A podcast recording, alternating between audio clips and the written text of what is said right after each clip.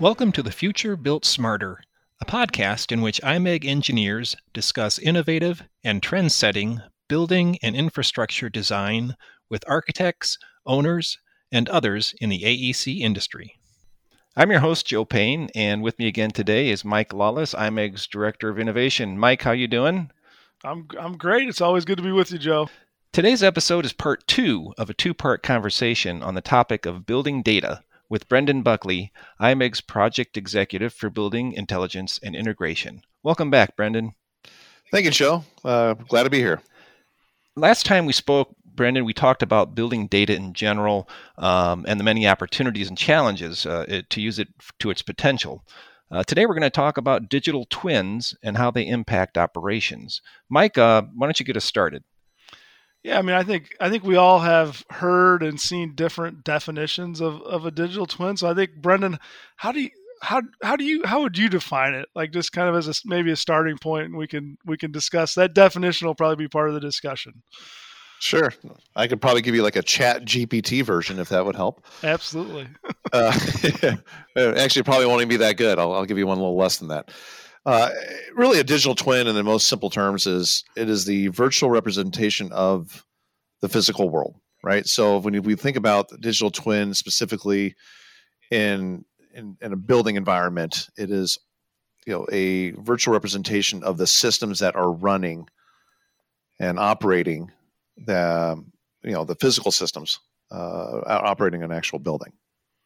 And I think the the question that I think comes up sometimes that I have is a digital twin. Does that mean you have, in order to really be a digital twin, does that mean you have all the systems included in the digital twin, or a digital twin that just covers part of the building? Is that a digital twin? And how do you differentiate between those things? Sure, I think you know, ideally, you know, perfect world, it would be all the systems, but really, it's the ones that are going to be the most critical that you need to be able to do simulation and modeling on that you can't just take down. You know, if you want to run through a sequence or a scenario on, you know, whether it's something in the building automation or chillers or anything from an air handling settings, anything that you want to change, uh, eh, they they would not be advisable to do in a production environment. Um, that's really where I think the need for digital twins uh, started. Uh, was that that ability to take it and to work through different scenarios and say, you know, yeah, that that actually does optimize, that does work, or no, it does not, and you're able to do that in the safety of a virtual environment as opposed to potentially messing something up uh, that's critical to the operation of your building. And and really, this is starting to take the step of we have the data, we're going to create some sort of a model, and then we're going to be able to predict an outcome. Is is that is that right? That's a large part of it, absolutely. And it's and it's to try to make sense of, you know, to do it just on one system. You know, yes, is there benefit there? Absolutely. To do it with several systems that interact and could have um, unintended impact or consequences. Um, you know, understanding what those effects and cause and effect are between those, you know, you know, two, three, five, 20 different systems um, that's really where the power um, is in that digital twin. Right. So, so the kind of a light digital twin, or however you want to think about it, could be, you know, just the energy of a building. You know that that could be considered a, a digital twin of the the energy operations, but it's not. It's not a very holistic, multi sort of system look at the the building operation, right?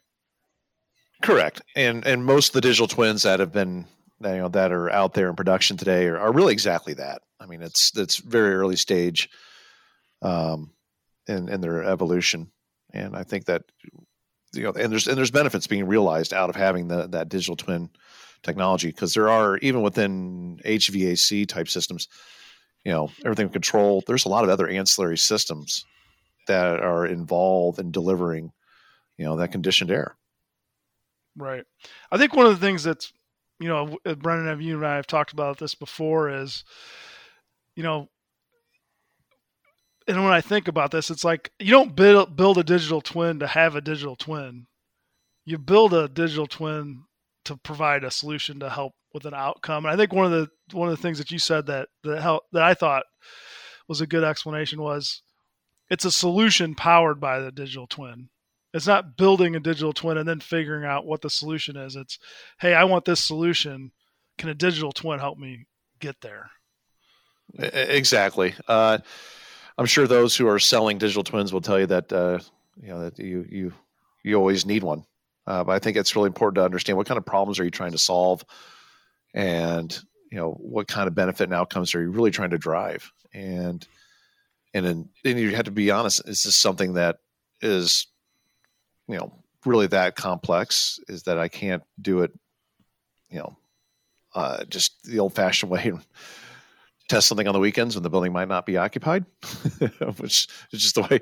Um, not saying I, I'm, I'm, suggesting that, but that's you know you really have to think about as an owner of a building if I'm going to make this kind of investment into a digital twin type software. Um, I need to really understand what am I trying to get out of it, what kind of uh, energy efficiencies, operational efficiencies uh, that I'm, I'm really trying to drive. Brandon, are there any particular uh, building types or, or markets where having a digital twin is is more likely to really be worth the, the investment? Absolutely. Uh, critical environments, I mean, healthcare is a, a given. Lab environments, things where, you know, if you make some minor changes, you could really impact a, a facility, and especially one that is clearly in full operation 24 hours a day, seven days a week. So, um, those are usually the ones where you know where uh, fault tolerance is not uh, not good. so uh, you know, or any uh, I guess the any any disruption of service, you know, the high sensitivity to that, right there, I would probably put that in the category of might want to consider a digital twin. Mm-hmm. And I, I think one of the places that's been an early adopter too of digital twins is manufacturing processes.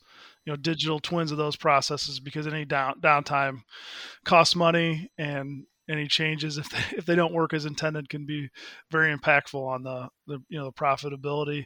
So I, I guess Brendon one of my questions is then you know uh, industrial i think you know that lot of benefit pretty i think easy to see some of that benefit.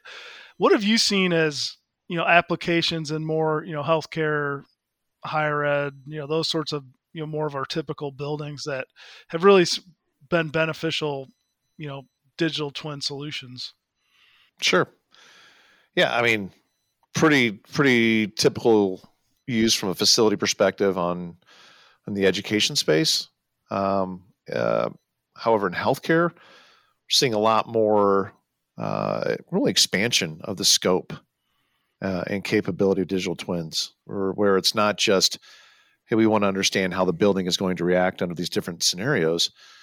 Um, it's well, what about the people in it, the occupants, staff, patients, family? Uh, what about the technology? So, how do we model that? Um, there's a term in healthcare that's been popular uh, and, and, very useful um, to provide flexible space for hospitals, and that term is acuity adaptable. And acuity adaptable just simply means that I can have a patient room that could be a typical med, you know, medical surgery or med surg room. That could be then, oh, I can kind of take it up almost to the level of intensive care, where it has all, you know, so that room has the technology that can support all the monitors, telemetry, uh, you know, additional oxygen ventilators, a lot of the, a lot of the uh, additional systems and monitoring requirements, which means more technology. Well, we can figure out the technology piece, but how do you staff that? So how do you model that? So we just make a simple change of what the role and function is of a room or several rooms within a within a, a, a floor of a hospital. What's the impact on staff? How do we staff it differently? How are we, you know, what type of staff? Uh, what type of load is that going to do on the network, wired and wirelessly? If we switch that up, what's going to happen? I mean, to architecturally build it to support that and to put in a basic infrastructure, yeah, not a problem. But to understand how that's going to change and imp- impact everything from, you know, network traffic all the way down to how many air changes are we doing in that room, and are we are we filtering that air enough for the type of patient, and you know, is it a negative, uh, you know, pressure space? Do we need to do isolation? All of those kind of things really have a tremendous impact on staffing, on the IT supportability, the actual HVAC, and you know the functionality of of those facility systems to support that kind of flexibility. So being able to model that in such a critical environment that has so many systems that are already, you know, in play, um, is really tremendous. But I think the the understanding and being able to leverage the digital twin in actual building utilization is is really a big big deal, and I think we're going to see that expand considerably over the next few years. And and I and as an engineer, I think that's exciting. I mean, obviously, as engineers, we love data. We like to use that data to make good decisions and help our clients make good decisions. And in a lot of these things that we're talking about, as far as the people interaction, people flow, um, you can even think about how how collaborative our space is. I think as we look into the future and using digital twins, we're going to start to have the capability to really model that and build buildings, design buildings, put the technology and integrate the technology in buildings so that we're we're able to get great outcomes where spaces are more flexible, more collaborative. Students have better experiences, patients have better outcomes. I, I don't know about you, Brendon, but that's that's exciting for me. Uh, absolutely, and I think that the other part is is it, it gives us data driven design. So when you start, the digital twin can do the simulation and modeling, which is fantastic, and, and, and even give you the predictive. Um, well, that also, if you have that same type of information, we're going to be able to design and engineer better buildings based off of that. You know, from the actual physical structure to how we're delivering air. Um, I mean, already just you know think about what we had to do without having digital twins. We, you know, as a you know as a country, you know, we as a country had to actually you know provide uh, a lot of flexible space in our hospitals because of the pandemic. And we had to figure that out on the fly. So a lot of the, you know, a lot of hats off to all the facility operators for hospitals that, that had to, you know, it wasn't just all the nurses and the doctors that had that are the heroes there, the folks that had to figure out how to deliver, you know, a flexible space, you know, uh, converting these into isolation rooms and, and trying to keep everybody in the hospital safe. Um, was a tremendous effort. And I think one of the first things that we really started seeing digital twins being leveraged for is could we have done that better? Was there, you know, and if we have this type of event or even a more serious event, God forbid, um, would we have the um, the infrastructure in place to support what we need? And that's everything from, you know, the medical devices that you know ventilators to, um, you know, PPE, but more importantly, can we even have the air be cleaned? What's going to be the air quality, and are we going to be just retransmitting and, and ventilating, you know, contaminated air in areas of the hospital where there's healthy people? Um, so how do we how do we handle that better?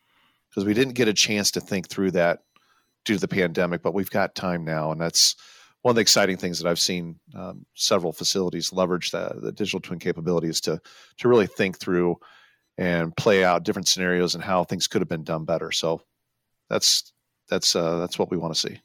Yeah, no, I think Brendon, the whole future that we have ahead of us with data driven design and our opportunity with that to you know influence and create better outcomes is is you know is just a fantastic opportunity for our our industry. And so no it's Brendon, it's been great having you from starting with hey what data is out there and, and getting all the way into digital twin and and where that data driven design can go in the future. It's been a it's been great talking with you. Yeah, appreciate the opportunity. Thank you. Yeah, Brendon, thank you so much for joining us here uh, on this two part conversation about data and digital twins. Listeners who missed the first part of the conversation can find the episode on our website, imegcorp.com just go to our Insights tab and you will find our podcasts listed there. We'll be back soon with another episode of The Future Built Smarter. Until then, thanks for listening and take care.